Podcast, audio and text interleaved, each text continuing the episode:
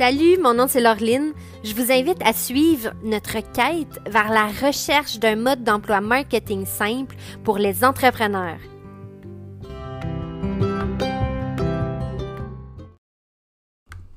La semaine passée, j'ai assisté au Ad World 2020, qui est en fait une conférence mondiale sur la publicité numérique, digitale et tout ça.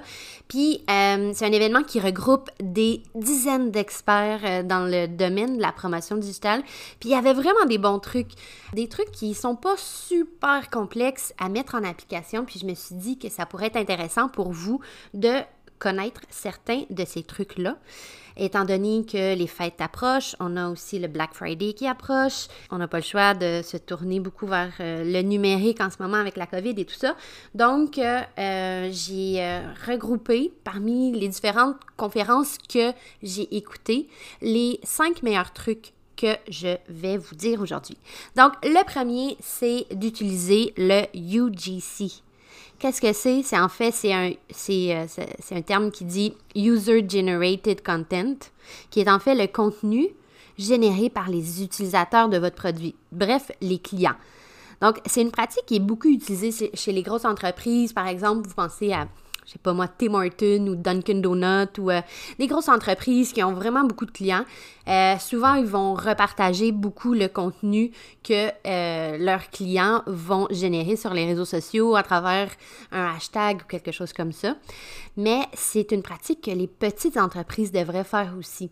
c'est pas tant compliqué. Dans le fond, un des trucs qui était suggéré par un, un gourou du marketing qui s'appelle Ezra.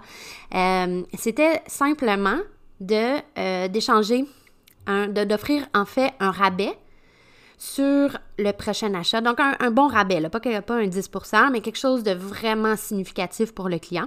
Donc, sur ton prochain achat, si tu nous donnes un témoignage via vidéo avec euh, où on, te voit en train de, je sais pas, de déballer ton produit, euh, que tu reçois par la poste ou de l'utiliser si c'est quelque chose qui se mange, bien, en train de le manger, euh, si c'est quelque chose qui se porte, en train de le porter, etc. Donc, en échange d'une vidéo que tu vas nous envoyer, on va te donner un gros rabais sur ton prochain achat.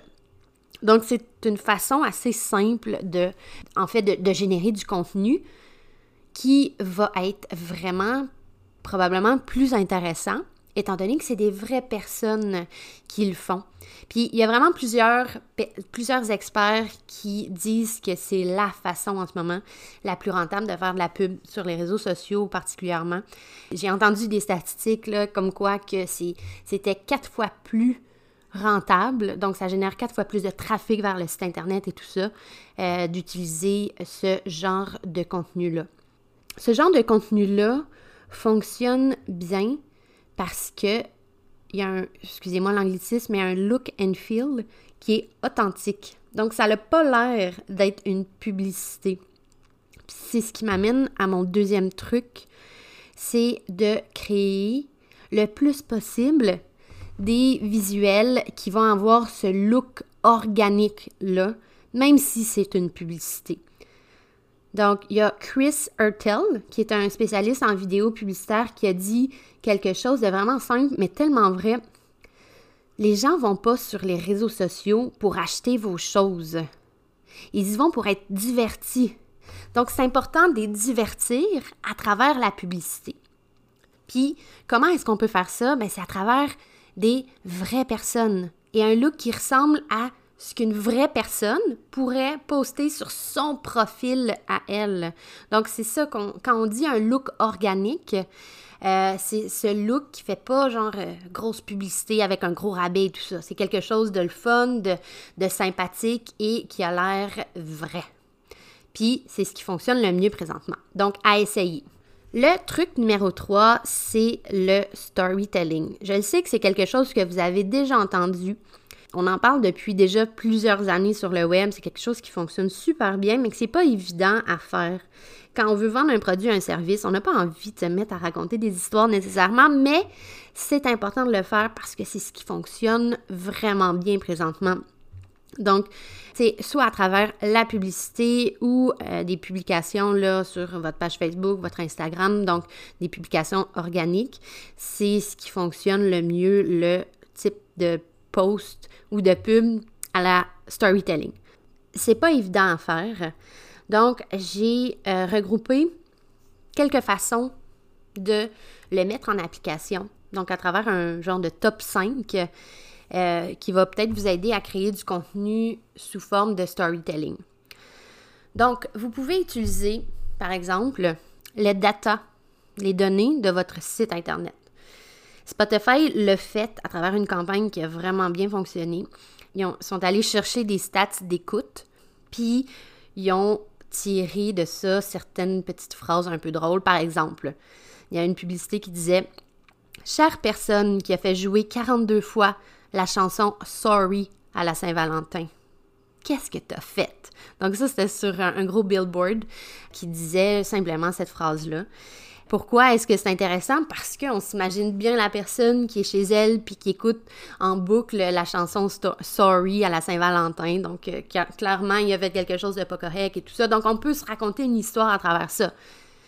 Tu sais, il aurait pu, si on enlève le côté storytelling, Spotify aurait simplement pu dire euh, Vous pouvez écouter 42 fois euh, votre chanson préférée grâce à notre plateforme. Mais ça enlève tout le fun, le plaisir derrière l'annonce. Deuxième euh, idée de storytelling, c'est de faire un euh, behind the scene, désolé pour les anglicismes, hein, un behind the scene d'un produit. Par exemple, je on a travaillé déjà avec des entreprises en lien avec la crème glacée, puis ils faisaient, là, je crois, 30 tests en atelier, ils goûtaient euh, en équipe euh, la crème glacée pour vraiment avoir quelque chose, c'est un produit super top au bout du compte.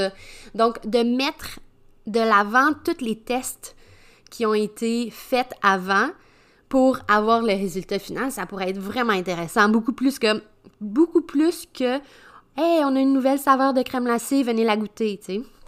Une autre façon de faire du storytelling, c'est en utilisant par exemple une fête commerciale si l'entreprise, peut-être pas un party de Noël parce que ça, revient pas mal pour tout le monde, mais si l'entreprise a, euh, je sais pas moi, euh, fait une, à chaque, euh, à chaque Saint-Valentin, ils font une levée de fonds, puis les employés décident à qui ils vont donner 5 dollars, des trucs comme ça, ça, ça devient intéressant. Parce que après, quand a le temps de recruter, etc., ça donne un côté humain à l'entreprise. Donc, de raconter ces petites, euh, petites manifestations euh, au sein de l'équipe, ça, ça peut être vraiment intéressant aussi sous forme de storytelling. Une autre façon d'utiliser le storytelling pour euh, raconter son entreprise, si on veut, c'est par exemple si vous gagnez un prix, si l'entreprise gagne un prix, plutôt que de dire bravo à notre équipe, nous avons gagné un prix, ben peut-être de mettre de l'avant tout l'effort ou euh, le nombre de mois qui a été mis euh, sur ce projet-là, le nombre de modifications, le nombre de personnes qui ont été impliquées, l'idée bêta du projet, etc. Donc de vraiment mettre de l'avant ce qui a été fait derrière le projet pour atteindre un résultat puis gagner quelque chose, c'est vraiment plus intéressant que de juste dire bravo à notre équipe.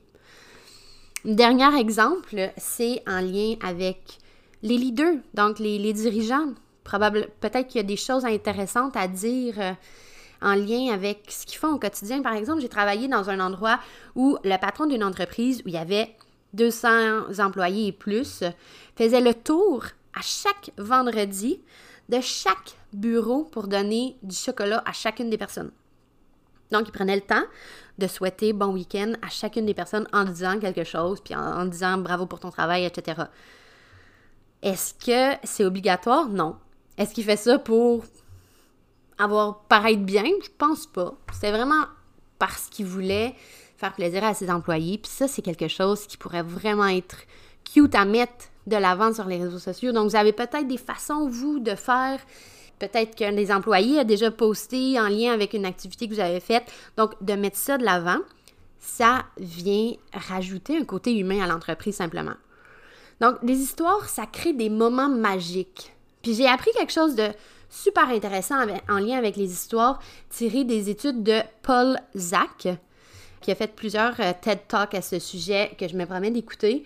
Mais il semblerait que quand on raconte un récit, donc quand on utilise le storytelling, ça produit de l'oxytocine dans le cerveau qui active les sentiments d'empathie, de compassion, de générosité puis de coopération. Donc, le pouvoir des histoires est vraiment important. Quatrième truc, c'est les métriques.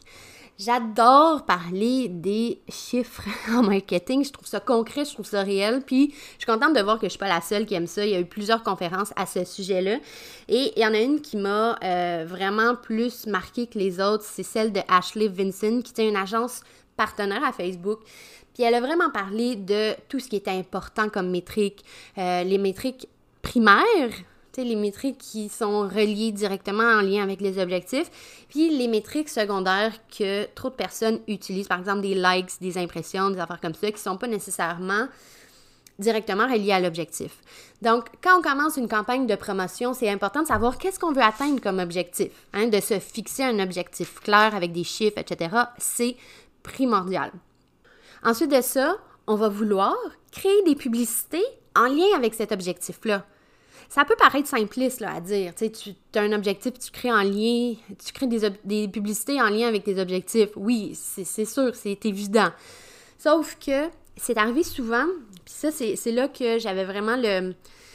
le, le, J'aimais vraiment la conférence de Ashley Vinson. C'était parce que souvent, c'est arrivé quand on a rencontré des clients qu'ils euh, nous disaient qu'ils voulaient être plus connus dans leur région, qu'ils voulaient que tout le monde sache c'est qui l'entreprise et tout ça. Puis, ils voulaient faire une campagne de pub pour vendre des produits.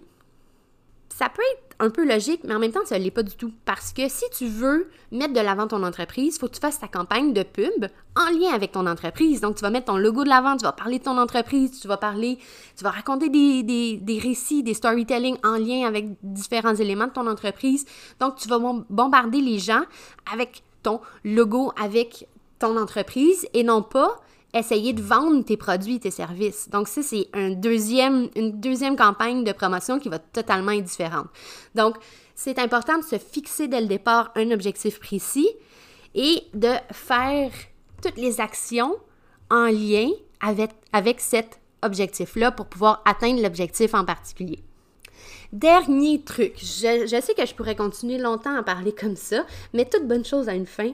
Donc, euh, tu sais, j'ai écouté 25-30 conférences sur environ 175 euh, conférences, puis une des choses qui revenait dans pratiquement toutes les conférences, autant euh, celles qui portaient sur Facebook, Instagram, TikTok, YouTube, Snapchat, la publicité d'influenceurs, etc.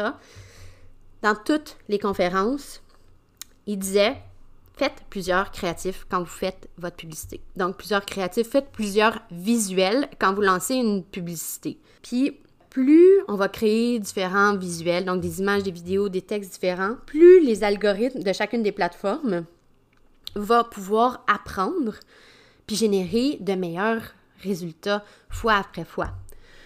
Pourquoi est-ce qu'on veut aussi modifier ou créer plusieurs euh, visuels? C'est à force de répéter toujours la même pub. Si vous avez juste un visuel, à force de le répéter constamment, les clients, vont, les clients potentiels vont finir par même plus voir votre publicité.